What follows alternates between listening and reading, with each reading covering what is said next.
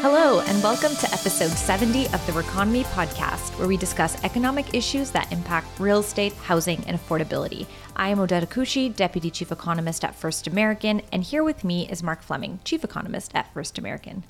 Hey, Mark, we are going international for today's episode. Hi, Odeta. Uh, I'm looking around, and I'm still in Virginia, though and I'm still in DC. So we're not physically going ah. international, but our topic of discussion will extend beyond the US housing market. In addition to the US housing market, we'll be discussing Australia, New Zealand, Canada, and the UK housing markets. Specifically, we'll talk about their vulnerability to house price declines through one specific lens the structure of mortgage debt in each country. While disappointing that we're not actually recording from any one of those aforementioned countries, wonderful, all of them, it's a great and timely topic because all of them have something in common with each other, but that is different from the United States. That's right. We are the only country where the dominant mortgage product is a long term fixed rate mortgage, specifically the 30 year fixed rate. And this matters because interest rates have been going up pretty much everywhere as central banks aggressively fight inflation. So let's talk about that 30 year fixed rate mortgage. We know that in the US, most home buyers generally opt for this mortgage product. According to Freddie Mac, the 30 year fixed rate mortgage is the product of choice for nearly 90% of home buyers. We don't like that uncertainty of rate. That's right. But what led the United States to the 30 year fixed rate mortgage? I mean, how did we land on this magical 30 number? Why not 24 or 32? Well, I guess it's history lesson time, and on this podcast, of course, we love our history lessons. As we've talked about before, a typical mortgage in the early 1900s might have a term of five years and require a 50% down payment. Plus, they were usually structured with interest only monthly payments and a balloon payment for the entire principal at the end of that very short five year term. This was okay until the Great Depression hit, then banks stopped lending and borrowers were left without any cash.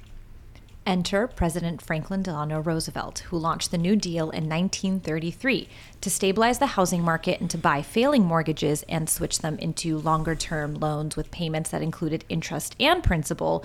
The U.S. government created the Homeowners Loan Corporation in 1933. Then came the Federal Housing Administration in 1934, which created the 15 year mortgage and then pushed it to 20 years and 30 years. So I guess there's no reason it was 30, except maybe it was a nice round number.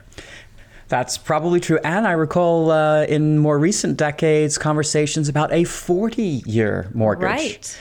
And because of this, from the perspective of a borrower, a 30 year fixed rate mortgage is pretty great news. More predictable payments for 30 years, the rate is fixed over a longer period of time, and you can buy more with less per month given that longer time period to pay it all back.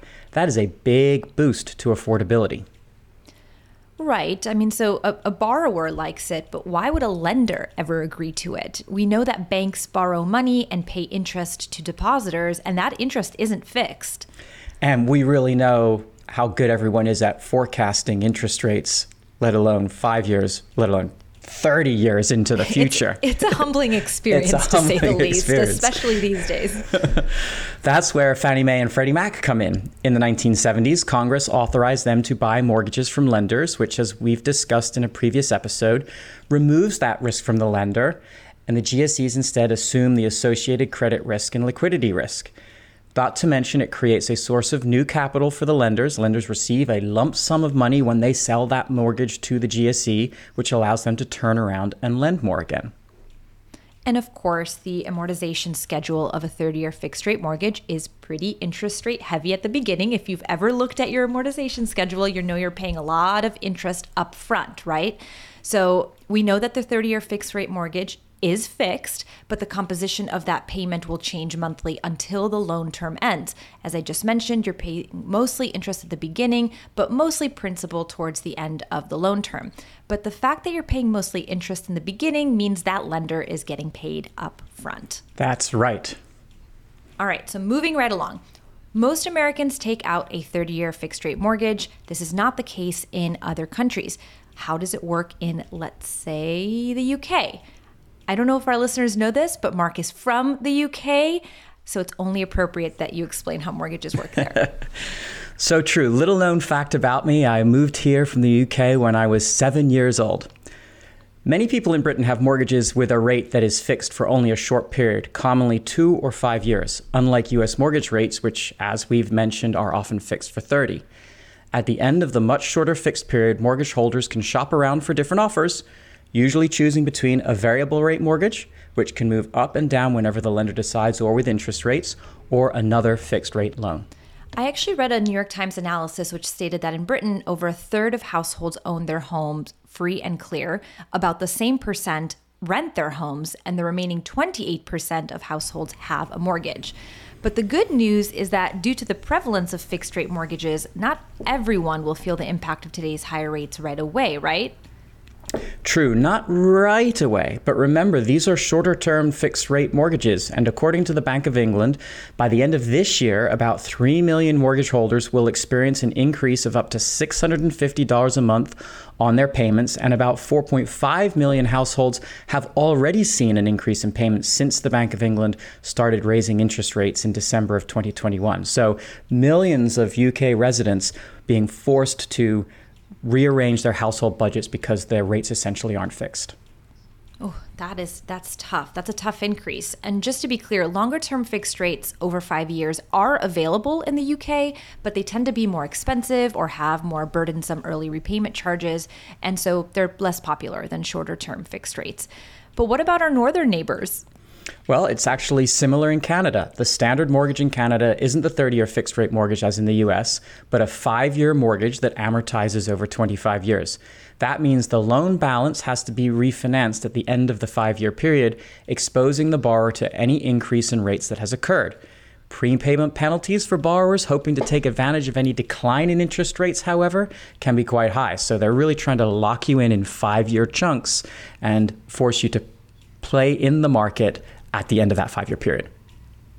It's uh, important to note that Canadian mortgages are portable. So if you move before the five year term, you can apply your old mortgage to your new home. So we know that interest rates have increased a lot. So the option for someone who can no longer afford their mortgage is either to sell, perhaps at a discount in a higher rate environment, or default. Uh, yes, but there is one other option. It's called negative amortization. Ah, yes. Dun dun dun. it's not that bad. Negative amortization, simply put, is when borrowers are adding to their principal. It happens when a borrower's monthly repayments are not enough to cover the interest component of the loan. That excess amount gets added to the outstanding loan and lengthens the repayment period. But I assume not all banks necessarily offer negative amortization on those loans. That's correct. So, of course, there is some concern. In Canada, the cost of a floating rate mortgage has now increased by about 70% since October 2021, when interest rates hit a record low, when more than half of home buyers took out floating rate loans. Analysts estimate some $251 billion in mortgages are coming up for renewal in 2024 and 265 billion uh, the following year. So, there's a major refinancing challenge if rates stay high or go higher. All right, so what about Australia and New Zealand? Well, according to an analysis from the Parliament of Australia, only a minority of Australian borrowers take out fixed rate mortgages, and almost all fixed rate mortgages in Australia are short to medium term, with fixed rate periods typically lasting from one to five years. So there is hardly any long term fixed scenarios there. And according to reporting from The Economist, in New Zealand, fixed rate mortgages make up the bulk of existing loans, but nearly three fifths are fixed for less than a year. That's hardly fixed at all if it's only one right. year. the basic point here is that in the US, where most homeowners have 30 year fixed rate mortgages, when rates rise, one very important option for the homeowner is to simply do nothing. Keep paying the mortgage at the low fixed rate and wait out those higher interest rates. Not so in all of these other countries. Borrowers are forced back into the mortgage market by the structures of the loans themselves. So, how are house prices faring in all of these markets with these different structures? Well, what's interesting is that many of these countries experienced some of the highest price increases over the pandemic. So we can use the Federal Reserve Bank of Dallas's uh, International House Price Database to analyze yearly price growth in 25 different countries. And when we do that, we find that of those 25 countries, Canada and New Zealand experienced the strongest year over year price growth Canada peaked at 31.3%. And Mark, before you say anything, the decimal detail is necessary here because New Zealand followed closely at 30.5%. Australia was fourth at 24%. You sure US, you haven't rounded the 24 from something? I actually have. I can double check right now if you're willing to wait.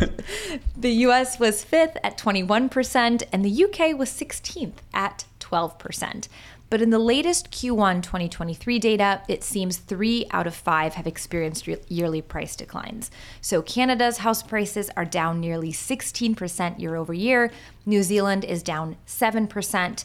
Australia down nearly 4%. The US and UK are actually still up on a yearly basis, although we know from monthly uh, US house price data that house prices in the US are technically modestly down on a yearly basis because the comparison point is last year's peak but house prices in the US have actually reaccelerated on a monthly basis. So, to bring it all back to the topic of mortgage debt, house price declines in these countries may, in part, be due to the fact that homeowners suddenly face higher monthly mortgage payments and are forced to sell their houses. We know in the US that there is a severe supply shortage driven in part by the fact that homeowners are exercising that option to do nothing that the 30 year fixed rate mortgage affords them and that relative to demand is keeping a floor on house price declines. Yes, that, that rate lock in effect that we're always talking about. So, the predominance of the 30 year fixed rate mortgage is a reason house prices have accelerated in the US, and it's likely the cause of still positive house prices in the UK. I should also note that a strong labor market can help prevent housing distress from turning into housing foreclosure, and we know that Canada's job market has remained strong.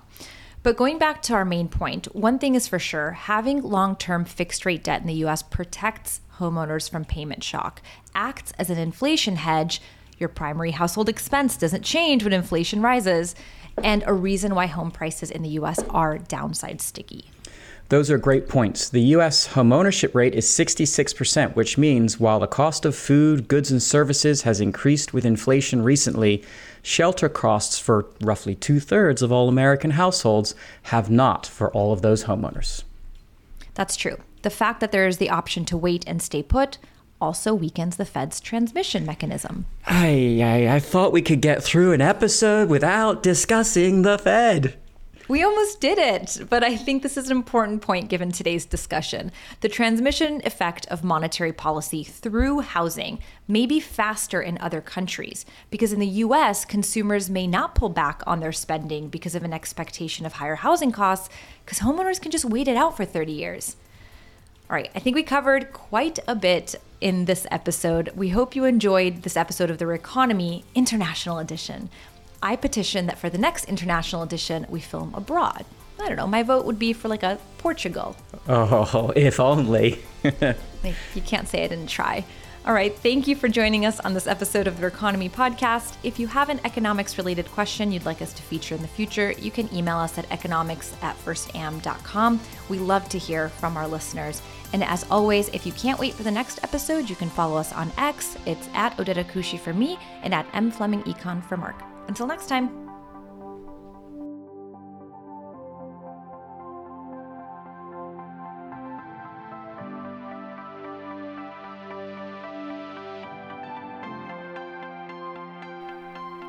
Thank you for listening, and we hope you enjoyed this episode of the Reconomy podcast from First American.